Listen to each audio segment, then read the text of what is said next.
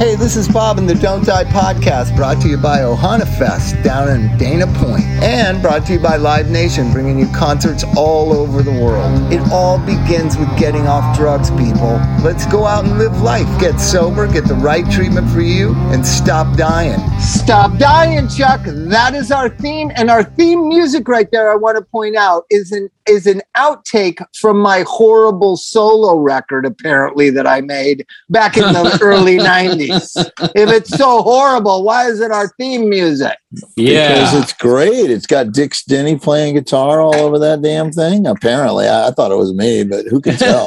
I think it was me. I think it was me, but you know, then I was like, oh, it's not me. No, I think it's Dick's. I think you. I think you might have written it, but Dick's perfected it. Anyways, Oh. What a what a what a life you got, Chuck. Your third hernia in a year and a half. oh, it's the same one. I just keep have failing mesh. Failing mesh. I, I don't even want to. I think I know what that means. So they insert some plastic mesh over your hernia. Yeah, I think it's the it. same stuff that the turtles get caught up in out in the ocean. And then they just they- you know, they Right. used to do they used to do a thing where uh, it- they'd open you up and they'd sew everything shut. So they had this bright idea of we'll just put mesh in there and it'll keep the intestines in. And uh, Yikes. and then and then the first one, the mesh failed totally, and my I could push my intestine back in. oh, you know, it would pop out and I can push it back in. yeah, yeah, yeah. So the dude fixed that, and then it was hurting a lot. So we did uh, nerve blocks, you know, where they go in and and trying to find the end of the nerves and deaden those. Is that road like roadblocks? Roadblocks? It, it- it totally is like Roadblocks. roadblocks. It, it's supposed to keep the message from getting to your head. But I went. I finally got a, a a different surgeon to look at it. And he goes, "Oh man, that's all kinds of wrong. We need to fix that instead of just This doing is- nerve blocks." This is this is the modern system. Modern medicine. The, the, so Chuck, It's did- not medicine. No, it's not medicine anymore. It stopped being medicine like 20 years ago. This is modern billing and and authorization and return do- customers. Yeah, and do things as cheaply as you can, and lawsuits, and it, it's just a madness. Our healthcare system. I'm so sorry you're going through that, but you're having Thank you. surgery in a couple days again.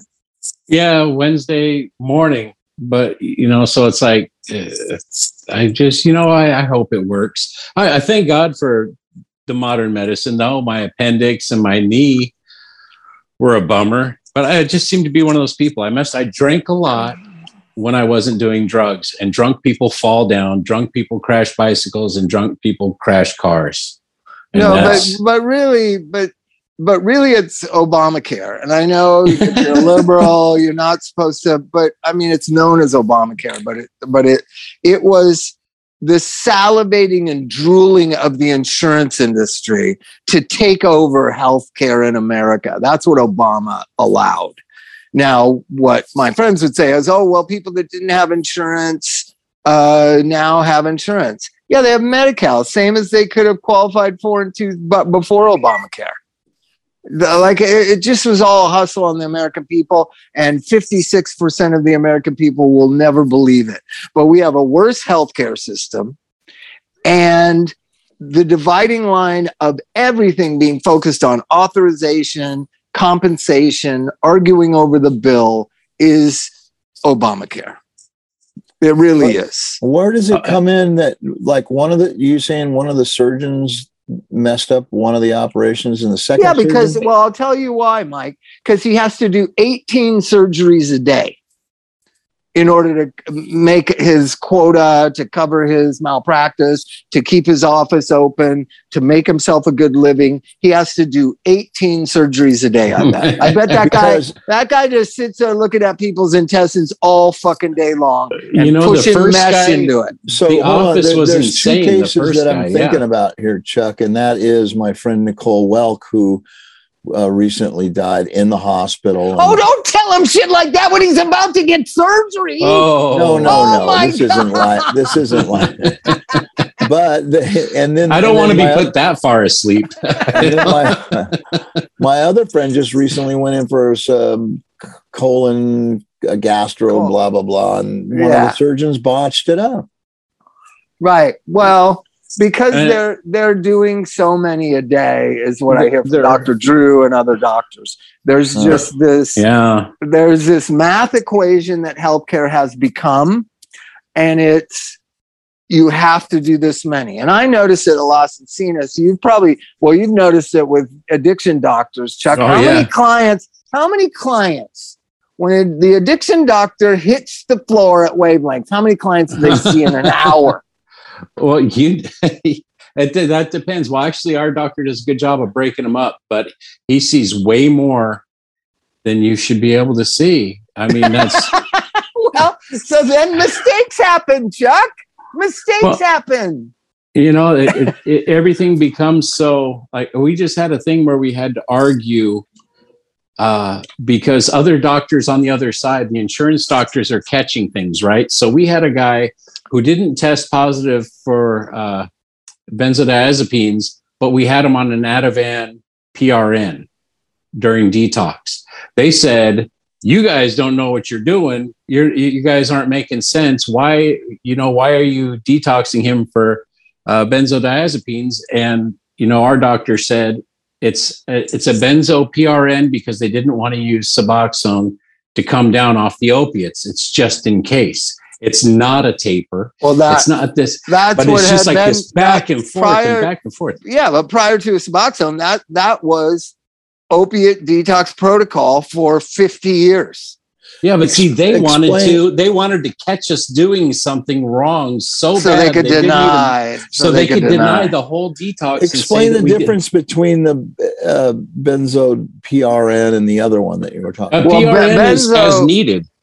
Well, but but benzos in general are replacement therapy. So you're addicted to heroin. We're gonna try to ease your mind. You know, like reduce your anxiety with benzodiazepine. Right. And the modern way, the worst way, is with Suboxone, which is just an opiate, which means you're going to probably end up returning to opiate use or stay on opiates, right? Which I'm not against. As I've said several times, Chuck, I'm not against opiate addicts We've correct, we've staying on corrected the- opiates, right? Right. But I but I will make the point that what's the difference of staying on heroin and staying on Suboxone? What's the difference? Nothing really. It's nothing. There isn't. Well, well, quality of life is what they'd say, but these Yeah. people don't have much of a quality of life either way. That's what my kids, you know, my clients tell me. Like their lives are the same whether they're loaded or in or or sober. That that is a problem that is going to have to be addressed in the next five to ten years. Luckily, I'll just be retired in Palm Springs, like going to the casino playing penny slots. But somebody younger like you, Chuck, will have to face the fact Ugh. that these kids' lives don't improve by getting sober. They're still addicted to a drug. They still need a drug every day. They're it that you can say Suboxone's not mood altering. It certainly affects your motivational system somehow. It's 'Cause- motivational. Uh, yeah, it's motivational. Well, not- you know, that's a big that's a big thing too because you know you can do the Vivitrol injection and that's good for like 30 days, right? But I, I see the ones that are real addicts say, no, I like the ritual of taking it in the morning Yeah, yeah. and in the evening. Because you know, the idea that your brain thinks you're smart, so if it sees you take a pill, even if it's nothing, your brain assumes it's going to do So something. so there's ritual. but but this kid, whoever it was, had probably been down the Suboxone road several times. Said, "I don't want Suboxone." The doctor correctly responded, said, "Okay, I'll give you a benzo PRN to get through the next three to five days." Mm-hmm. And then the insurance company objected to that and then denied the stay. That's They- that's yeah, American. right. That's American healthcare in general, right Well, there. And tells so, me how much the insurance doctor knew, how much they read. oh, they know. th- that they, did- know. but they didn't even notice that it was not a. Uh, it wasn't a titration. It wasn't. I know, but wasn't- they don't care. As long as they can find something to document that they object to, it doesn't matter. Right. They And know. exactly they're just trying was. to re- they're just trying to reduce their, their what they have to pay out. But I get then- it. But let me then- tell you where the word insurance comes from. Because my uncle Bob, who I'm named after, was on the uh, nursing home board during Ronald Reagan. and Ronald Reagan was his friend. And I went with my uncle Bob one time to a uh, thing in Oakland. Um, it- this is probably 72, 71, maybe. And uh, and I remember him being pissed, saying they don't know what they're doing, and and that Reagan was starting to believe in the HMO system, and and my uncle Bob and all his friends and all the people that ran nursing homes and the hospitals thought that Reagan was with them and understood that you know the system we had was certainly flawed, but replacing it with an HMO system, which at the time was called the Kaiser model, replacing what we had with the Kaiser model was going to be horrendous for healthcare. And I remember my uncle Bob fighting about it. And one of the talking points he said was, Bobby, they're talking about insurance as if it's healthcare. Right. Mm. So so why why is the word insurance, Mike Mart, referred to as going and seeing your doctor? That's not insurance. You're going to see your doctor. You're going to get medical care. Right? Why should your insurance pay for it? What do we have insurance for? We have insurance in case we get in a car accident. We have insurance in- case we die.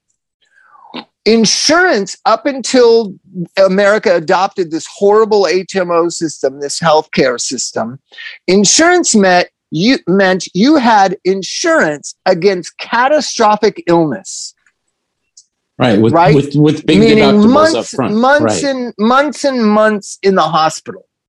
No, you paid. Most people didn't have insurance; they just paid their fucking doctor, and or they paid their hospital bill. Hospital bills were reasonable. Doctor care was reasonable. Pills, prescriptions were were a for short short term use to heal the body, not chronic illness that we all have and we have to be on 15 medications the rest of our lives. Medicine was only prescribed for like a week, 10 days, three weeks at the most to help the body heal. Not now you're some inadequate, you have benzodiazepine inadequacy and you need benzodiazepine every night so you could go to sleep. That's not the world that used to be. Medicine was used as a tool, not as a subscription to buy nine cassettes for 99 cents and then be on them for have them forever. And A then you have to go. Then you have to go to the therapist because you're motivationally challenged. Well, here's the Yeah. thing though insurance against catastrophic illness. And people now think that it's supposed to cover all their healthcare costs, and it doesn't. It won't. It's it's economically impossible. And I blame Barack Obama. Barack Obama allowed the insurance industry to write the Obamacare. And now we have this shitty care where you need three hernia surgeries to just get a hernia fixed. And how mm. much does that cost? And you, you have kids getting denied the right thing, which is I don't want Suboxone. I want to be clean. Just give me some benzos when I'm freaking out. That's denied. It wouldn't have been denied if he was on Suboxone, correct, Chuck? Most likely 99 times out of 100. So, Well, that's the idea. The idea is that that's the go-to now, as you know. so the, the idea that the, to get Americans to stop thinking because you pay $186 and the government pays 82 of it, and so you owe 101 or 104 means that you get all health care covered. That is economically impossible. Right? But Right. so people are so far removed. Like we had a doctor when I was a kid. His name was Dr. Beam, right? He dealt with my mom, my dad, me, my three sisters, and me. Dr. Beam was our family doctor. If Susan, my sister, was sick, he'd come over and do a house call, and he'd say she's fine. Or when she he came over to see me one time and said, "We got to call an ambulance. We got to get him to the hospital. I was having a ruptured appendix." Whatever it was, Dr. Beam dealt with, and Dr. Beam sent us a monthly bill, and my dad paid it. That was mm-hmm. healthcare up until Ronald Reagan, Kaiser Care, and now this fucking abomination that we have across the nation. Right? Abomination. Abomination. think you you sound like such a Republican. I love it. No, this is That's really dear to me I know. because healthcare, it's a big deal. healthcare Yeah. is a human right. And the fact that it's been given over to the insurance industry to just make billions and trillions, billions, billions of dollars. So much money, they don't even think twice about buying the LA Lakers for $1.25 mil- billion. They're like, oh, yeah, okay. Want to buy the Dodgers? The insurance industry owned the Los Angeles Dodgers, the uh, 25% of the Los Angeles Lakers. They own every building across America. The insurance industry, because we all give them their money and then they deny our health care. Well, and, and they're and they're and they're paying, as we know, between uh, eighteen and twenty five percent of what's billed because people have to bill that much because they're paying so little. Yeah, I don't know- think we could even figure out what a fair billing. I, you know, right now, I know our per bed rate last time I checked was like 27,000 a month, right? In Malibu. That's a lot of money.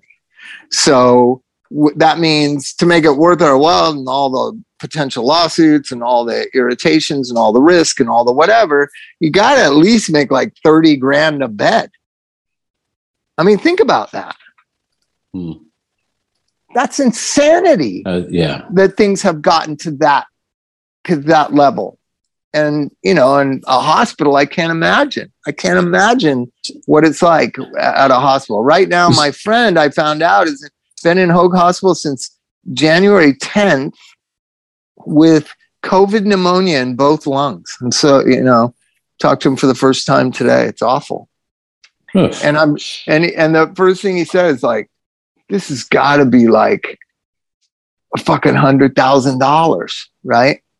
Because he's trust me you know i don't know what the covid like i know on january 1st covid being free medical care kind of ended.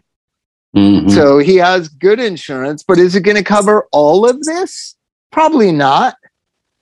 Probably not i'm in collections for i did, we didn't even know because we moved from beechwood to claremont right when sydney was born. Apparently we owed like uh fifty six hundred dollars um, when Sydney was born, but they didn't tell us when we left the hospital, and then they just sent it to collections because we they sent it to the uh, Graciosa house, and we had forwarded mail, but it never came to us, so we didn't even know we owed this until we went to go lease a new car.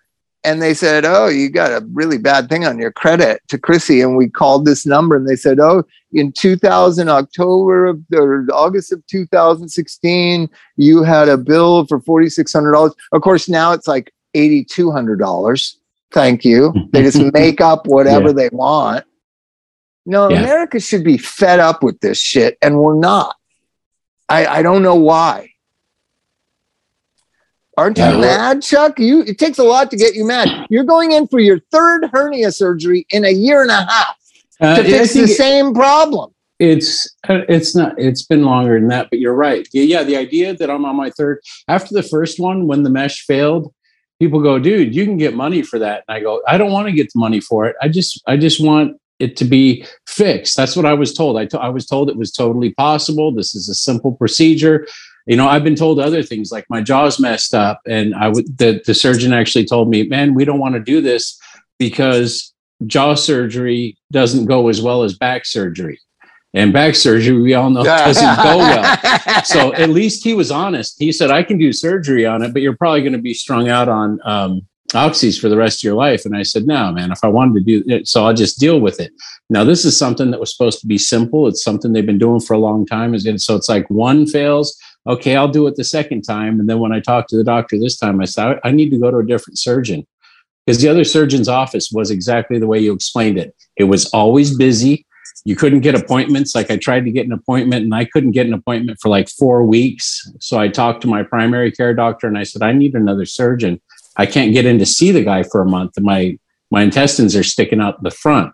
I'm wearing a belt low to keep my guts in.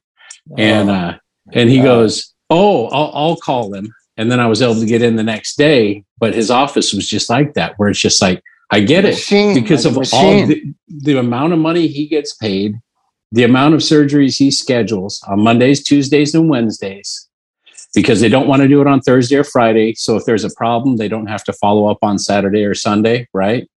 So the it's uh, smart.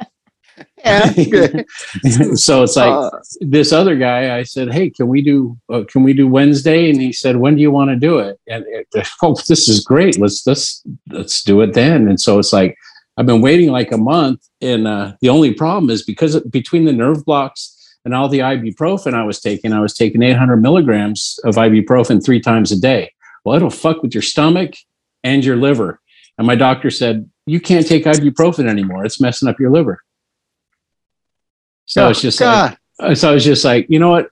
Okay, let's do this because I'm I'm tired of just like it sucks to like hurt all the time and not not say anything. No one cares. I'm not a martyr. No one goes, oh man, you're tough.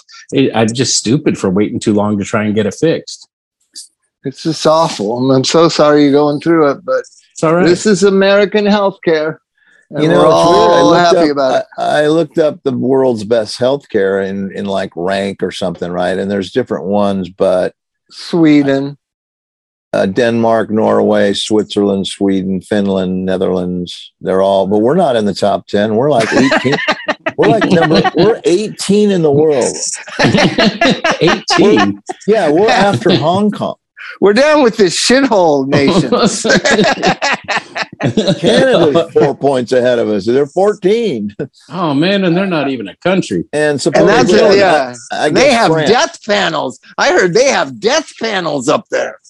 Like, oh God, give me a break. So, anyways, one thing that is the simplest way to know about American healthcare is 33 cents of every dollar spent on healthcare in America is spent paying for arguing about the bill. So all the UR billers, all the billers, all the all the you know authorizations, all that. One third of every dollar spent on healthcare in America goes to billers To the billing. That's arguing crazy. what the bill is. Well, I- they- you know how you know, you know how normally they do peer to peers with therapists or uh, psychiatrists or doctors. yeah. We, I had a peer to peer like a week and a half ago that they let me do. Did I tell you that already? No. they let me do a peer to peer for some reason, and I, I just told the doctor. I said, "Hi, I'm I'm Chuck, and this is my very first peer to peer. So be gentle." And she and she was so cool. She like walked me through it, and she goes, "I'm going to ask you a question. Go ahead and answer it the way you want to answer it, and I'll tell you if you did right or not." and I and I go. so I answer a question. She go, no, what I'm looking for is more like this, and she'd tell me what the answer is, and she goes, now go ahead and tell me that, and she gave me, I won it. We we uh, we overturned the decision, and I got I got another week's care for somebody. Oh So, my God. I thought Like, it was so cool. and that could have saved that person's life. Yet it's it's that crazy a system. I don't It's think just- she's been doing it that long because she was not hardened to the idea. She didn't say, "Well, tough, tough luck, punk." You know, there's a lot of doctors that would have loved to just chewed me up. Yeah, out. there it is. Yeah, And- you got to discharge deny- them. You got to get them on deny, their deny. way. Get on, get But- on their way. So I think her heart hasn't shrunk two sizes yet, and, and she actually cared a little bit. But I think also trying to be human, and um, I don't know, that was fun. And then all the the therapists and like my boss was like, "You you won." How did that happen? And I go, I'm just good, man. I just got it. You know, some people got it, some people don't. So how I, I got to tell you about the storm up here. I don't know if you Okay. you didn't have it bad down there. It there's still no electricity in downtown Claremont. Streets are still closed with these huge oak trees fell down in the road and they can't seem to figure out how to get them out of the road. It's crazy. And storm. when it was a huge windstorm on Saturday night, I felt like our house was, it felt like the windows were going to break and air was going to come in the house. It was crazy. It was 89 gusts of 89 miles an hour. Everything Wow. outside my house was wiped out and down the road or in the gully. And Were you so, worried a tree was going to land on you? Yes, I we were well we the electricity was shaken off and on and uh, and we were going to go you know, get out of here. And then I stayed up all night, kind of looking out the windows, seeing if the tree, because you can tell if a tree's going to fall long before they fall. When people say they didn't know, it's because they weren't paying attention, right? Okay. so these trees outside my office window, they were swaying so much, but they were both swaying towards the gully. So they weren't going to fall on the house, right? The one behind our bedroom was really firm and strong on the bottom, but it felt like branches. Like these trees are hundreds of years old. You've been up here Yeah, they're cool. Like- yeah. and the arms of them easily can break off. And I thought, oh God, if they break off and fall on top of one of where the beds are, you know? Mhm. So, but luckily, it- it just nothing happened here. But then in the morning when we woke up, all the trees were down on a neighbor's house, fell on our neighbor's roof, all over. Yeah. You know, it, it fell on cars. A lot of cars are crushed under these trees. So, so you know, I- we felt lucky. Like our electricity's still on. No trees fell on our house or cars. We just feel lucky and kind of embarrassed because some of our neighbors are really fucked and we're being supportive and trying to help or whatever. But you know, How did that? How did that house do across the street? That's up just right at your at the at your open that had the tree that already fell, right? Yeah, and it's kind of up on a little hill. Yeah, that they had a tree, an arm of the tree fall off into the roof, but it didn't crush it. It wasn't that big of one. Oh, But down they, got, the road, they got a lot of glass up there. yeah, they got glass too. Mhm. So it was just crazy. And no one else in Southern California knows about it. It was supposedly just here, like Claremont got the worst of it. Uh, there's hundreds of trees down, hundreds of huge How, did, trees. how does that not make the news? Why isn't the, why doesn't the news I show guess- us that? Because Taylor Swift released a new record, Chuck. Like we got to have priorities. Okay, well, right. I, I, now it makes sense. Right. But I think it is just because it's the IE and nobody gives a fuck about the. If it happened in Long Beach, we'd hear about it forever. But Yeah. the IE is kind of the armpit of, of, Amer- of Southern California. And so we don't get a lot of respect out here. A lot of suffering going on. It was windy down here, but it blew all the trash away. That's why everybody was happy. All the trash into into the, the river. ocean. Now the fish are eating it. Yep. Yeah. So, so the schools are closed because there's so many trees down on the school grounds and there's no electricity in the schools. So I Oh. didn't have to make that final COVID decision. Um, cause we had, we've kept Sydney out of school. I don't know how it's going down there, but it's madness up here. Like everyone I know has COVID. Oh. Like Yeah. literally 30, 40 people I know have COVID. Yeah. They sent Bug home twice because you may have been exposed in one week. They sent him home. We had to do the. oh, we talked about that. We did the home test, sent him back, and then they sent him home again. And it's just like, oh my god, just stop. You know, when there's four kids in a classroom, you know, Amy said it. She's like, man, maybe those four kids should go home, and all our sick kids should go to school. you know, why not? That's a good Let solution. the, let the healthy ones stay. Yeah. Yeah, go. there's four of them. Yeah, the They're- poor they're the- healthy ones, they never get a day off. They're the minority. yeah, I know. They've had to do like all sorts of school. Yeah, it's a bummer. So, so it, it just was not, I wasn't scared, but I was just like, this is fucking, this is crazy. And then, so the house was just a disaster. And we slowly, since Sunday, you know, Sunday morning, we're cleaning up. And finally, I just said, fuck it, I'm doing it today. So I cleaned the whole yard. I, you know, I had a guy helping me with a blower, but got all the trees and all the branches down to the dumpster. And a lot of our lawn, our furniture is all broken and got all out to the trash and, and clean it all up and it looks beautiful. And I'm very satisfied right now. I've been to Home Depot twice today, Chuck. I've been to Ooh. Walmart, Home Depot, Walmart, and Target today. I have Wow. the triumvirate of American. Uh, you, you yeah. you're a man today. no, I have to get new umbrellas. How about the because we have umbrellas on three different parts of the house because it's so hot here in the summer. Two of them flew away. You know, we're all broken and fucked up. the third one I still haven't found. There's an umbrella out there. Like I don't know where it is. Could be in a tree. Sydney said, I'm going to do recon. Like, you know, I'm going to go look for it. And she walked all around the property and she thinks it's up in the trees. So she was Yeah. looking in every tree. It's not, we don't know where that one umbrella mm. out in front of the house on that thing by the creek, we don't know where it is. It's just gone. And maybe it went to the Wizard of Oz. It's just like it flew away. Uh, I, I hope it didn't land in a neighbor's anything. she might not want to say that. It might have gone through someone's window or something, and then uh, And they'll sue you. it seemed like if stuff got too far away from the house because it was blowing you know from the north you know our, or whatever. So if it got like out away from the house it just went all the way down the dirt road to the main road. There was a ton of our shit all the way down like a quarter mile down by the road. Oh, it was blowing down the valley, kind of down thing, the right? valley Yeah. and it was it was crazy.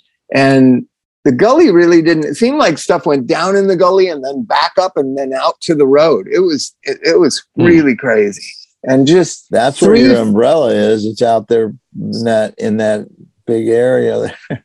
down the road Yeah. but it was so it was so i don't know it was just uh, it's just like if people you know, the point i'm trying to make if people don't that i've lived in southern california for 61 years coming up in a couple of months in a month in a couple of weeks actually february 15th Mm. Um, I've lived here 61 years. I never seen anything like what happened Saturday night.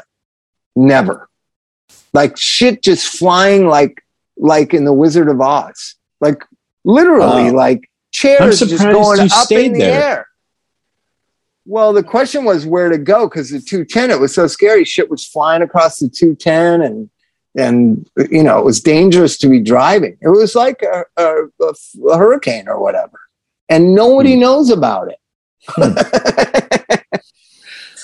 You guys Well, are the news. It's the news blind spot out there. I don't know why. That's Apparently, kind it of didn't, frustrating. it didn't affect the important people. Well, Yeah. Google my Google Claremont uh, wind wind thing and see what comes up because it was Claremont crazy. Windstorm. Claremont. Like you guys have been to downtown Claremont, right? The whole streets Yeah. are closed down because all the trees are blown over into the street.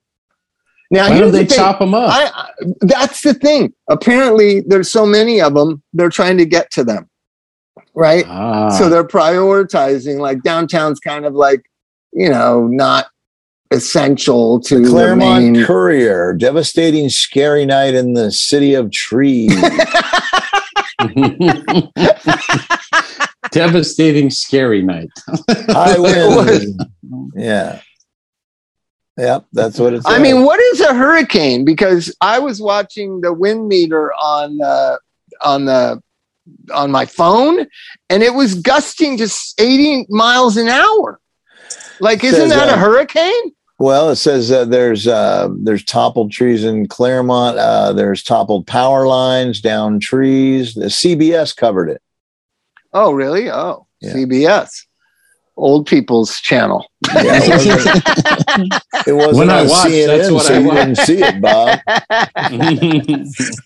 so, so, anyways, I it was like a hurricane. If it, what is the miles an hour for a Category One hurricane, Mike?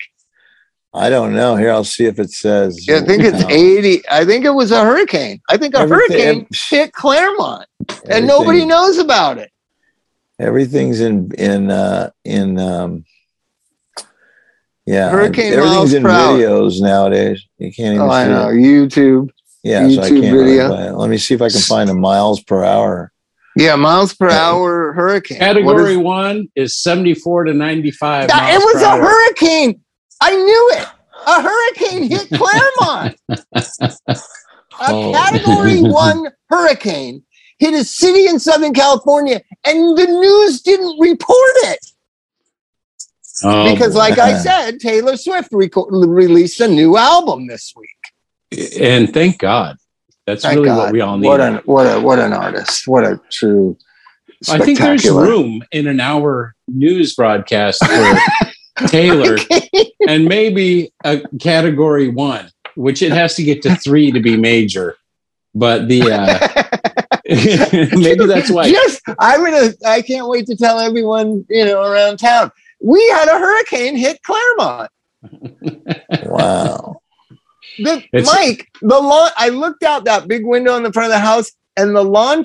There's a, uh, uh, you know, like cheap home uh, Home Depot lawn furniture. The chair just lifted up off the ground. I thought it was just going to start spinning. It just lifted and went up like eight feet in the air, and then Oh just boom, God. like boom, gone. Because once it hit what was coming down the canyon, it was just like whoa.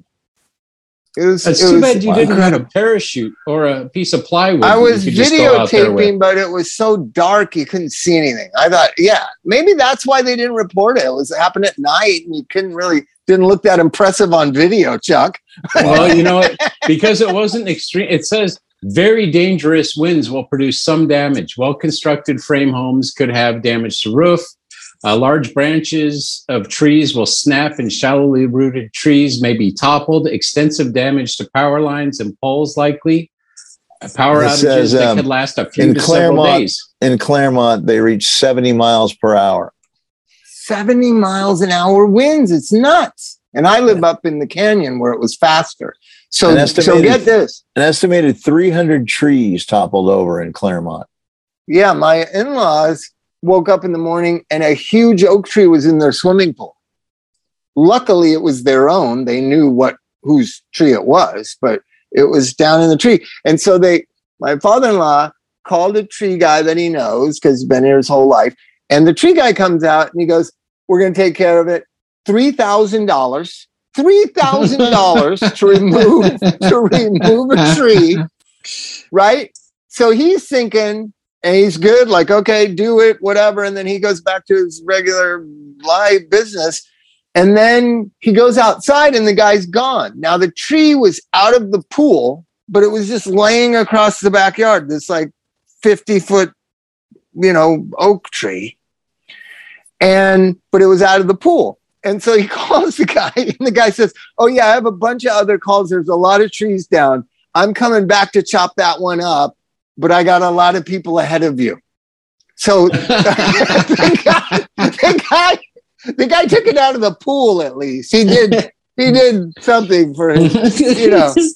He, but, but- Could you could you train beavers or woodchucks to deal with some, for like an emergency? Now people bring goats in to cut their lawns. Maybe you could get a herd of angry beavers and set them loose. In so I didn't see don't the pool, but apparently all the leaves from the tree are in the pool. Just the the wood of the tree is not. In. There. Wow. Well, that's money well spent. I got a bunch of people ahead of you. I didn't tell you. I didn't tell you when we were discussing the whole job on what time frame we're oh, doing. it. you wanted it cut up. Oh, God. Oh, you want it out of the backyard. that's six thousand. Oh. you know, three. That was just a lift. But you know what? I should tell Elijah, get a fucking go to you know, go to one of these places, buy a chainsaw, come to Claremont, tell people you can chop up their trees for them for three thousand bucks. Absolutely. Jeez, yeah. where is that- that entrepreneurial spirit?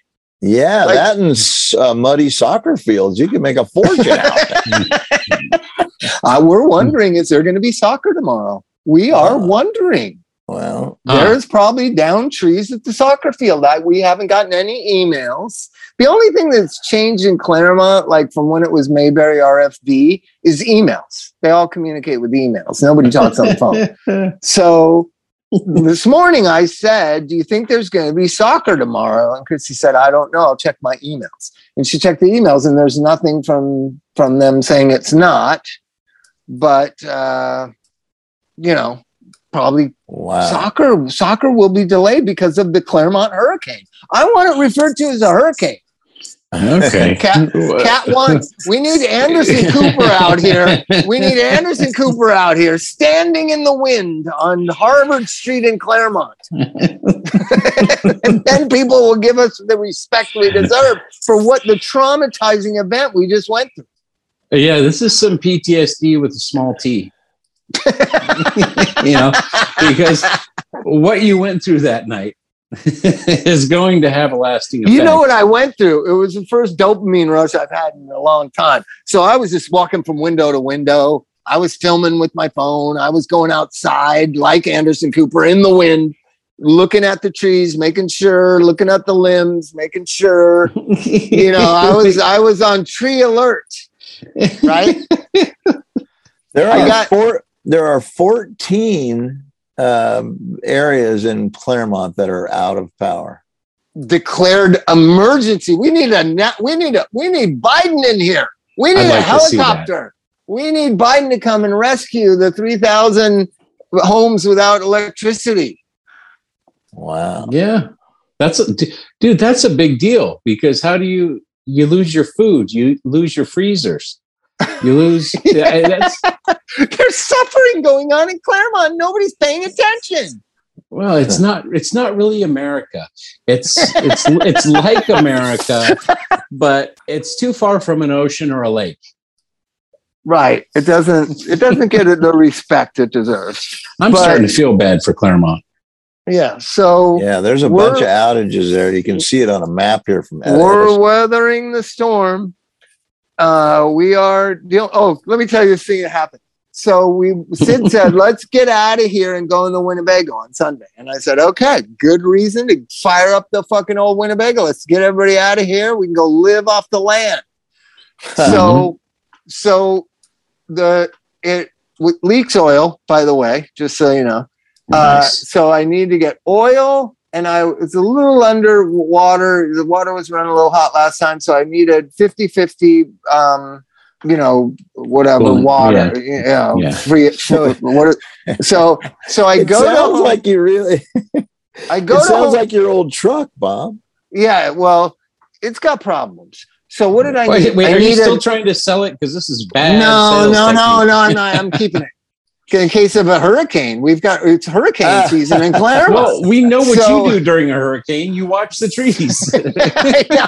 So we should have, we should have got, but it wasn't until the next day when Sid said we should all get in the in the RV and go to the desert where it's not windy. And I said, well, I don't know if it's windy or not windy. So, so I, we did. We I got oil. I got oil. The stuff like hard on engines. You know, if your engine tune up stuff, the gooey stuff you put in there, oil. So I put the gooey stuff, a quart of oil, the, goo- the gooey stuff, a quart of oil, and antifreeze. And so there was like, what else did I get? Oh, uh, um, so there's like six things. But I go into the O'Reilly's and they don't have electricity. So Hmm. I said, Are you open? And they were all three people there working, and they were like, Yeah, we're open, but you have to pay cash. And I was like, I always pay cash. And so Ooh. so I go get the oil, I get the gooey stuff to fix, you know, make sure the engine's good and lubricated. Oh, I got uh because I think the it sat there a long time. I thought the gas might be bad, so I got gas treatment. I got gas treatment, oil treatment, a quart of oil. I got well. Did you buy God everything that knows- was next God to the register? God knows if another hurricane was coming, and we would have no place to live, Chuck right. other right. than that. So I get I pulled it out. I got all the so I'm in the O'Reilly's and the guy I experienced something that not I hope none of you our listeners experience. And that is a young man struggling to understand retail without a computer telling him what to do. Uh-oh. It was painful. And I tried to make it easier for him, but his brain wouldn't accept the easier, softer way, Chuck. I said, listen, I don't need a receipt. So he's got this paper receipt and he's writing down the name of the product and the serial number, but it's in the dark. So he has to keep going with his phone flashlight on the thing and going to. I said, I said about halfway through the second thing he was writing down when I caught on to what he was doing, I said, guess what? I don't need a receipt. That didn't seem to register with him that he didn't need to so meticulously write down the name of the product and the serial number. He kept doing it. I put my hand over it, Chuck. I put my hand down on what he was Oh. writing. And I said, We don't need to do this.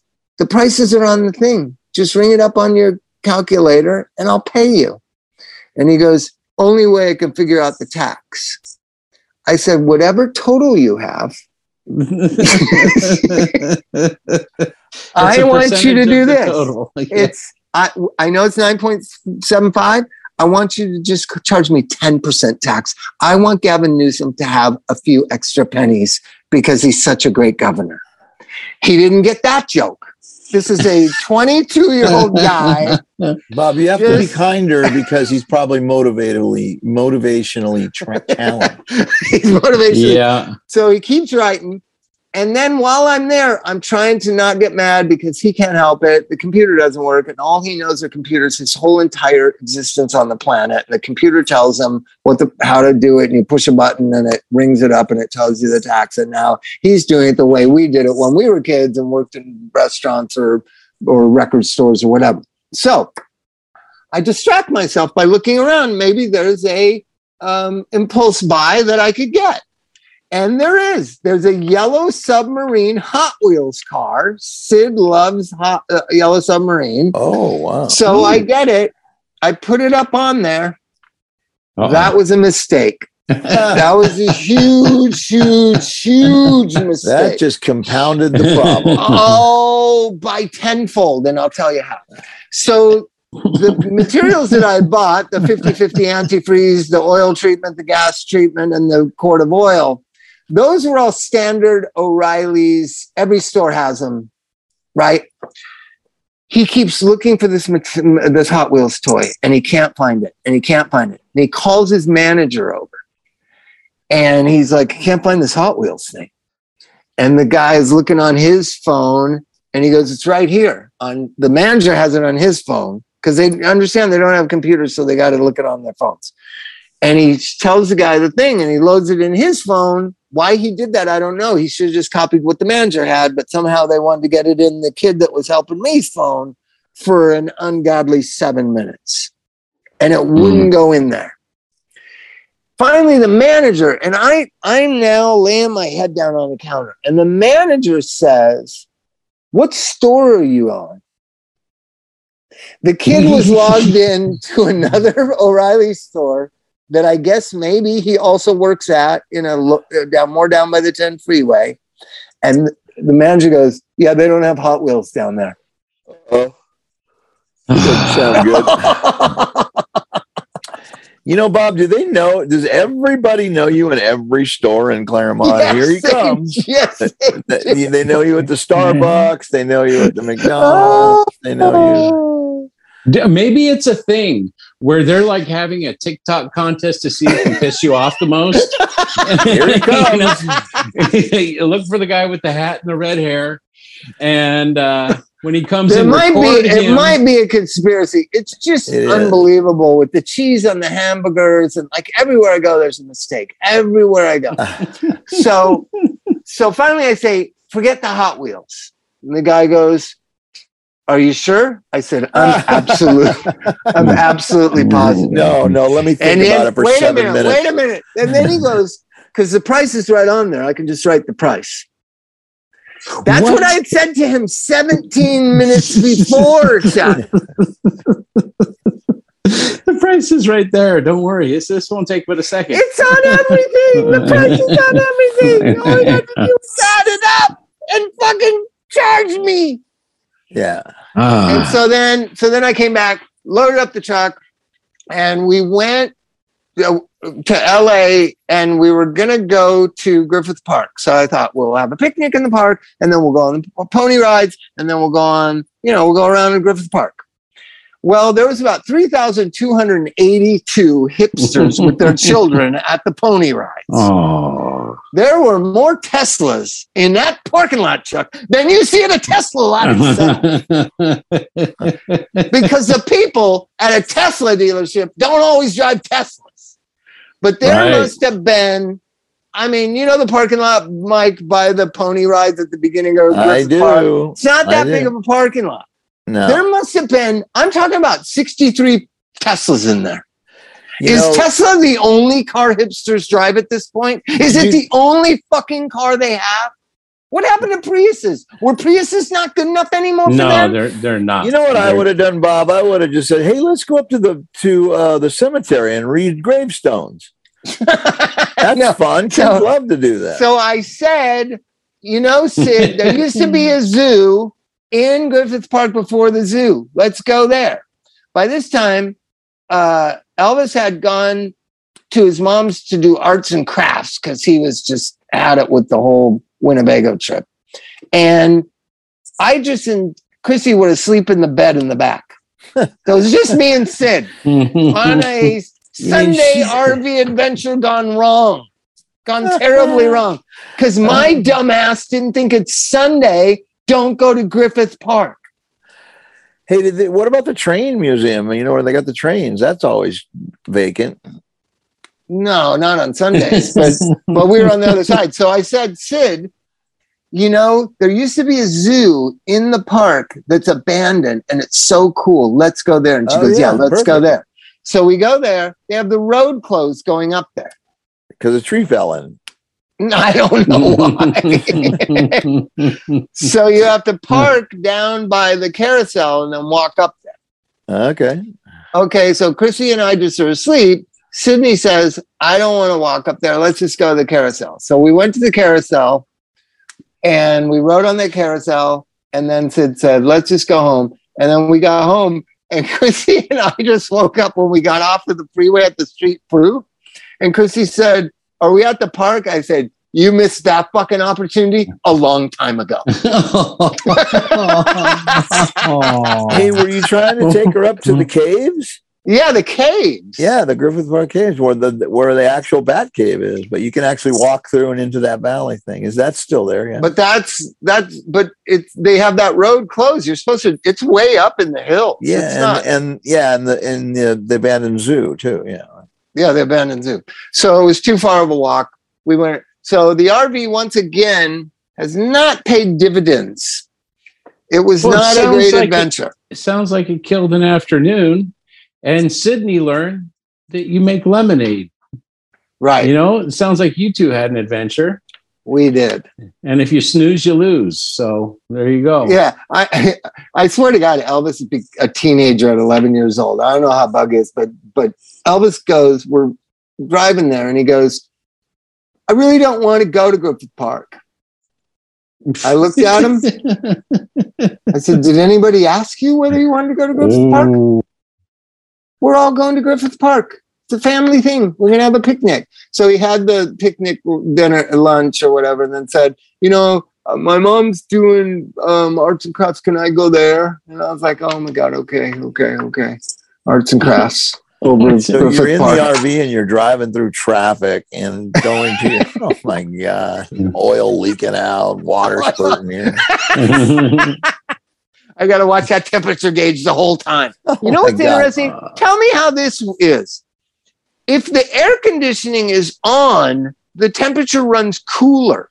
no. Yes. So get this. I think there's an electrical pull that is affecting the dashboard. I, This RV, this RV, Mike, you convinced me to buy this RV. This is the What? worst decision ever I've made in my life. You were so 100% supportive of the RV thing. I was the first You one were- that said you should just take it out to the desert and take people out to the desert and, and make it a rehab. to RV. pay for all the things. I think there's a short in the dashboard when you turn the air conditioning on. It makes it seem like it's running cooler. like, you Yeah, know that that, doesn't you know make any sense. kinda- Yeah, I it's definitely not like running cooler. You but when you turn the heater to AC on, off. On, it just dip, dips down a little bit, and you think, yeah, that's where it's supposed to be. That's where the hot meter is supposed to be. and then you turn the air off, and it and it goes right back up to almost to the red. So Uh, I don't know. We'll figure it out, but it's out there. Maybe. uh, And why didn't God make it blow away in the thing? I have insurance on it. If it would have blown down in the gully, that might have been a good yeah, thing. you should have found the weakest tree and parked it underneath. I should have gone down to downtown. Well, the next cat, the next cat one. I'm just going to call them cat ones. I'm not even going to say when. The next cat one that hits Claremont, I'm parking that thing in downtown Claremont. Yeah. And we're taking an axe to one side of a tree. we're going to guarantee a fall. Yeah, exactly. Oh my god! So that was the uh, uh, weekend adventure. It really was like I was so looking forward to the weekend. What did wh- what it it entailed was a hurricane, a, a horrible RV experience, and then and then now it's now it's Monday. Yeah, but And now I you got to had go back to work. I cleaned no, I cleaned the yard all day. I had no time to work. I was fielding phone calls. You I don't know- know how you guys do that. What? They do the front end? Yeah, I don't know. it's I don't know. so it's unbelievable. You know, sometimes Chuck, I'll talk to a family like five times over three days for hours and hours, and then they just disappear. You know what that Mhm. feels like, Chuck? It's like you keep texting, "Hey, just checking in. What's happening? I don't know." And and the more they don't respond to you, the more you know they went to a different rehab. Right? Yeah. Hmm. It's crazy. Or, or their or their their kid talked them out of it. Oh yeah, maybe they're just following the. uh You know, did I ever tell you the funniest story, Dr. Drew? So when I first worked for Dr. Drew, he uh he really brought me there to be a disruptor, I think. I think he thought it was stale. I think he thought, you know, because it made no sense. He didn't really know me that well. You know, he's like, you know, he respected MAP or whatever. I, I just got to get um, some gum. He's like, So he- you know what, Bob? I'm sure he probably thought, wow, man, if I bring Bob in, that'll just take the focus off of me. Everything will be focused on Bob Forrest. Oh, maybe. so I get there, and you know, the, it was so hard getting hired with all the felonies and all the, you know, all the background checks and all that. So when I got there, and I had to wear a suit and tie with my name tag on my left hand lapel, uh, I was just nervous, and so I was like just trying to get along to get along, and I didn't say anything controversial, and I just kind of ran groups according to whatever. Right? I was just like, I was really uptight, like and I was thinking like this is not going to work. I'm not, I, I can't work here, but I had, you know, I had kind of fucked under my last job. I couldn't go to that one because I, um, you know, I left and they they asked me to stay on until they found a replacement for me, and I said, well, no, I'm supposed to start on on Monday, and um, so anyways, so I couldn't go back to my old job. There wasn't a lot of jobs you know, back then Anyways, treatment was like nothing. There was like eight treatment centers in all of LA. So I start working and after about a month and a half, Drew comes in my office and says, Hey, you know, are you feeling comfortable? And I was like, not really. This is not for me. I got to figure out, like, I can't work here, Drew. This is a fucking hospital. And he goes, Hey, I brought you here to be you you know i'm hearing that you're just you're just being really mediocre and middle of the road like just be yourself just talk talk how you talk and you know so he gives me like permission to be more like myself so i run with that and i start feeling my oats and i'm running the outpatient program and i'm saying controversial shit that i say and nothing happens i don't get in trouble so about three months later at the staff meeting he goes hey, I can't do the medical lecture tonight, Bob. Do you know, you know how to do it, right? And I said, yeah, pretty much. And he goes, why don't you do it? Because I ran the family group simultaneous to that. So the families, the addicts and the families are together for his lecture, and then they break up and the addicts go to an AA meeting and the parents came to me for a family group. So I said, yeah, sure, I could do that lecture.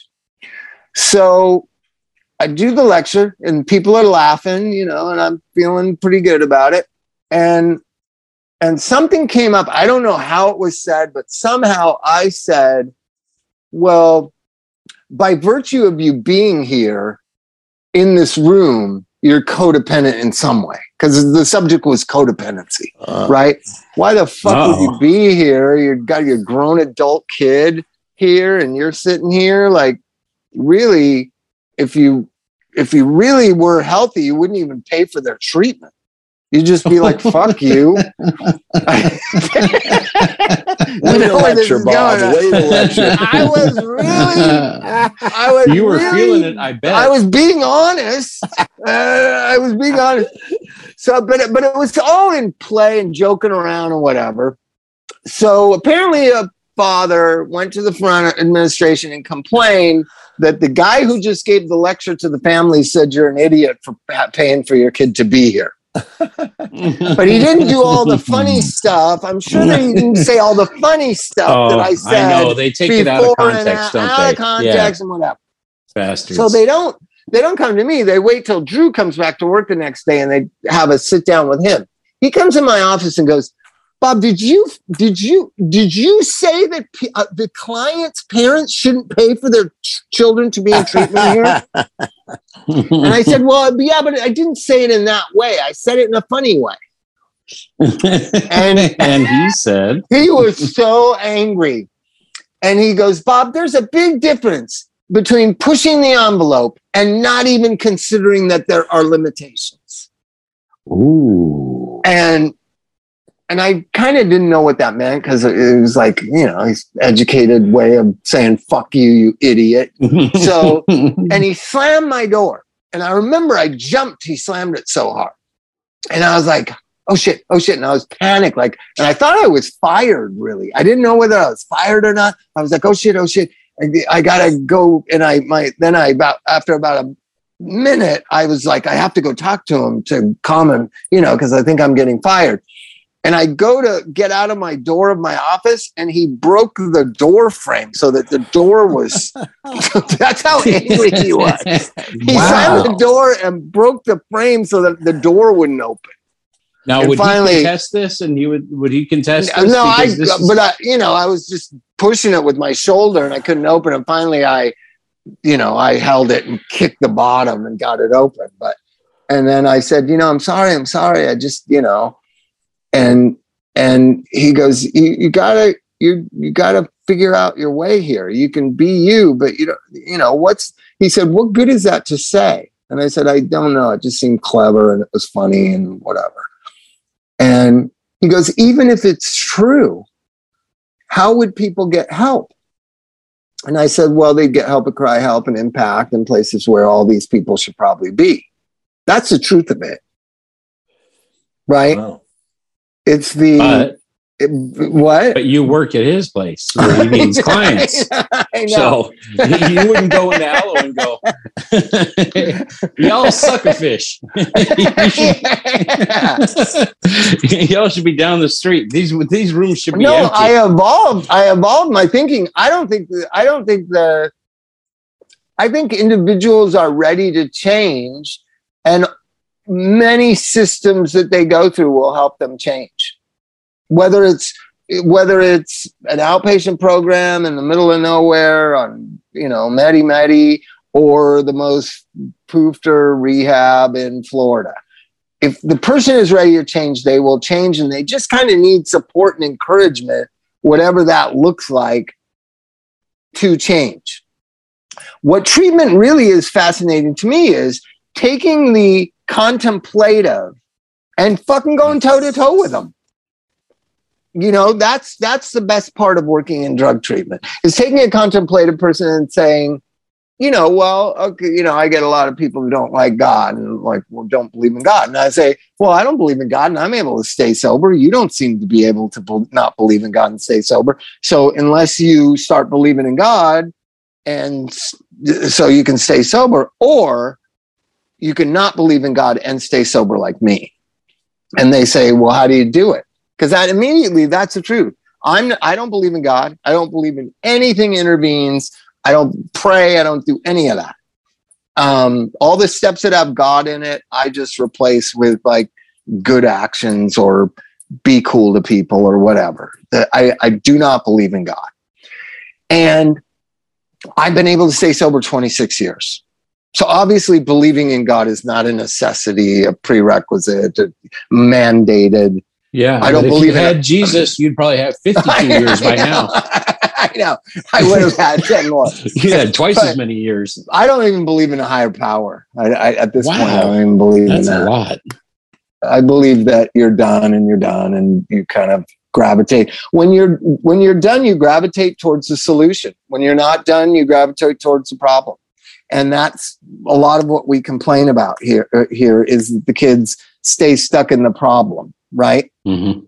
it doesn't help that treatment encourages staying stuck in the problem because that's the only way you can bill for things right Mm. but if you really want to know how to stay sober um, i've told kids like you know you can probably be in that relationship with the person who's using but is that really what you want because if you're going to stay sober and they're going to stay loaded what kind of relationship is that you present it that way not you can't or not you're going to get her or him sober it's just like, uh, why do that? Because you've chosen to be sober. You're going to be sober, and they're right. they uh, they've well, chosen like, to be loaded. like Mike and like a whole lot of other people that just started going to meetings, you know, and shook it out at home. Well, I Yeah. had a support group. Right. Yeah, that's that. You I had need a single people. home group, support group, and a group of people that um stuck by me. So you know, I mean, Right. There is. There Yeah, but is how that much did they higher stick- there is how that much- higher power above. How much do people really stick by people? they Like, stuck uh, by in the beginning? There's a there's there's a lot of people that stuck by me, and that's what I try and pass on. So I don't know. But I mean, but it was basically your friends that you had before you before you got sober.